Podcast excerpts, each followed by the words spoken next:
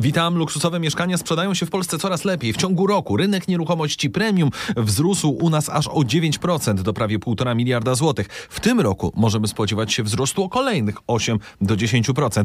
Gdzie mieszczą się te nieruchomości premium? Kto i po co je kupuje? O tym rozmawiałem z autorką badania Karoliną Kaim z Tacit Investment. Ilościowo zdecydowanie najwięcej jest ich w Warszawie i także wartościowo to Warszawa bije polskie rekordy. W zeszłym roku to transakcja za blisko 14,5 miliona y, złotych w Warszawie za apartament. Natomiast y, wysokie transakcje można zobaczyć też y, w Gdyni blisko 6 milionów złotych, albo w Poznaniu blisko 4 miliony złotych, Sopot prawie 3 miliony złotych. A skąd się biorą nieruchomości premium, czy nazwijmy to mieszkania luksusowe? Czy są rzeczy, które są budowane w nowych budynkach? Czy to są odbudowywane stare kamienice? Czy to są dworki? Przede wszystkim premium musi być absolutnie jedyna i wyjątkowa lokalizacja i taka lokalizacja, która w dużej ilości w danym mieście jest niepowtarzalna. Jeżeli w jakimś mieście jest najlepszy, najważniejszy plac, albo ogród, albo aleja, albo jest ten jedyny widok, który jest charakterystyczny dla tego miasta i nie można go powtórzyć z drugiej albo trzeciej linii zabudowy, to ta pierwsza linia zabudowy i to, że tych metrów nigdy w tym miejscu nie będzie więcej, powoduje, że grunt w takim miejscu będzie zawsze najbardziej rósł.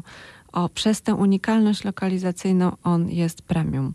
Czy to jest później nowa zabudowa, czy to jest y, kamienica, znowu liczy się niepowtarzalność. Jeżeli jest to wyjątkowa architektura, taka, która jest ponadczasowa i przez kolejne 20-30 lat będzie dalej wyjątkowa i charakterystyczna dla danego miasta, to kryterium premium będzie wtedy spełnione. Dobrze, a jak to wygląda od waszej strony? Przychodzi klient, mówi, mam masę pieniędzy, chciałbym mieć coś fajnego, to mówi po prostu chciałem wydać te pieniądze, pokażcie mi coś fajnego, czy mówi, kurczę, chciałbym mieć e, mieszkanie gdzieś na szczycie jakiegoś wieżowca, który jest w samym centrum, albo chciałbym mieć kamienicę na rynku, albo coś takiego.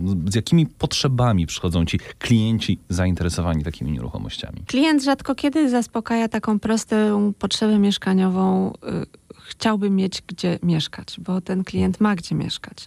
W związku z czym przeważnie to jest y, potrzeba wygody, na przykład jeżeli podróżuję, a jestem często w Warszawie, a niekoniecznie chcę być y, częstym gościem hotelu, to w takim razie alternatywą jest y, apartament premium w takim miejscu w centrum miasta, a żeby wszędzie było blisko tam, gdzie chcę, aby było blisko. Może być też y, tak, że jest to po potrzeba przynależenia do pewnej grupy. Wszyscy znajomi tu mieszkają, więc y, czuję, że fajnie by było też mieć tego typu lokalizacje. A może to też jest tak, taki zakup trochę odłożony na przyszłość, trochę inwestycyjnie, ale w sumie syn córka za chwilę będzie studiować w dużym mieście, więc z jednej strony jest to dobra inwestycja, e, a z drugiej strony będzie to miejsce e, dla e, młodzieży, która będzie się kształcić. Jak wygląda ten rynek? Więcej jest, tak mówiąc kolokwialnie, kupujących czy sprzedających? Więcej jest ludzi, którzy chcą kupić taką nieruchomość, czy więcej jest ludzi, którzy mają na sprzedaż takie nieruchomości? W pewnym sensie paradoksalnie więcej jest ludzi, którzy chcą kupić taką nieruchomość, tym bardziej, że każdy klient produktu premium potencjalnie jest nabywcą na kolejny produkt premium. A po co im to, tak na dobrą sprawę? Bo już oczywiście mówiliśmy o tym, że to nie jest pierwsza potrzeba, prawda, że oni mają gdzie mieszkać, że albo chcą być blisko, prawda, centrum tego, albo znajomych i tak dalej, i tak dalej. Ale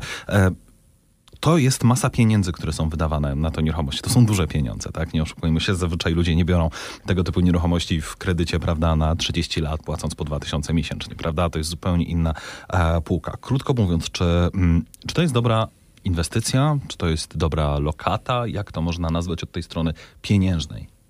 Zdecydowanie jest to dobra inwestycja i jest to dobra forma ulokowania pieniędzy sektor premium na wszystkich, szczególnie tych bardziej rozwiniętych rynkach, jest zawsze najbardziej odporny na wszelkiego typu zawirowania i wzrost wartości metra kwadratowego zarówno nieruchomości, jak i gruntu, a ten grunt ma swój największy udział w wartości nieruchomości, jest tutaj bardzo stabilny. Nawet jeżeli na rynku ekonomicznym dzieje się coś takiego, co mówi o przypływach, odpływach, y, spadkach wartości, przeważnie nie dotyczy to rynku premium. To była Karolina Kaim z Tacit Investment.